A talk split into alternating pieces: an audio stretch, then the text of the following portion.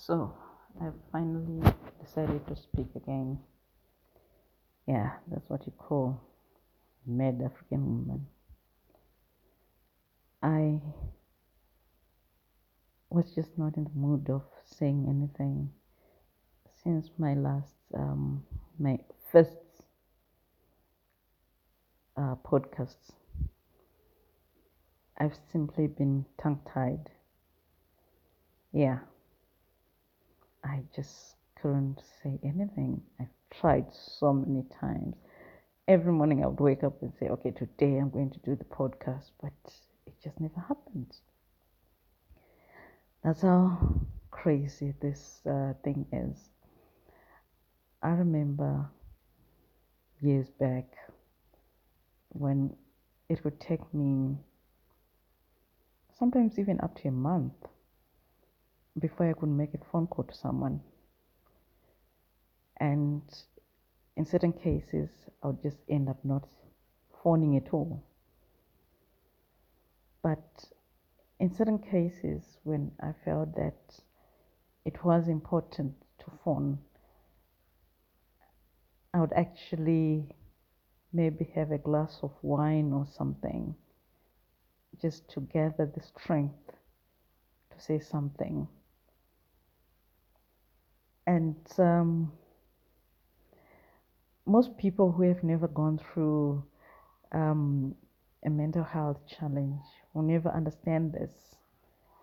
You know, some some people might even, you know, uh, scream at you and say, you know, you're lazy, you're this, you're that. But no, it's just something that is in there. I don't know.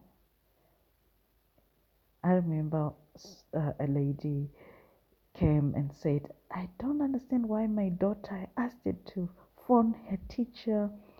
And, you know, I kept asking, and she took almost a whole week without phoning. What the heck was that? And I was like, oh, yeah, it does happen. And she looked at me as if I was crazy. yeah, we do funny things. I remember one day, it was at someone's funeral, someone was very dear to my mother, and people were getting up to say something um, about this lady, how she impacted uh, their lives and so on. And I had so much to say, but I just couldn't get up. I couldn't get up because in my mind it was like if I start saying something, what if I say the wrong thing? What if uh, people laugh at me? What if, what if, what if, oh my God. And in the end, I just sit and I didn't get up. I didn't say anything. I wish it would just end there, but no. You know, it would take me another month or so just thinking about that event and why I didn't get up to say something. And I will keep thinking about it. Why, why, why, why, until it drives me even crazy. Yeah. Interesting. I remember almost all the time when there's um, a function and someone needed to get up and say something. I always hid behind my sister. She was very good. She was always very good at speeches and so on. So I'd just say, ah, Sissy, you're the one saying the speeches. You're the one who is good at this. I'm not good at it.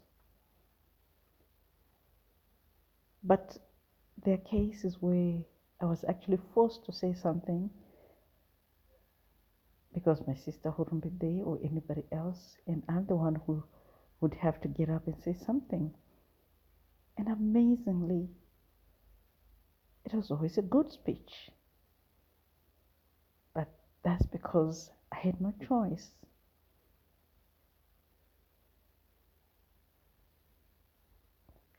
Right now, most of the time, I think I'm okay, but some of the times, I'm still tongue tied. This is something that I have to work through, something that I have to, um, you know, overcome, something that I just uh, need to break through and say, no, I am going to speak. Because, yeah, it does sound silly, doesn't it? Yeah. Yeah. Until next time, bye.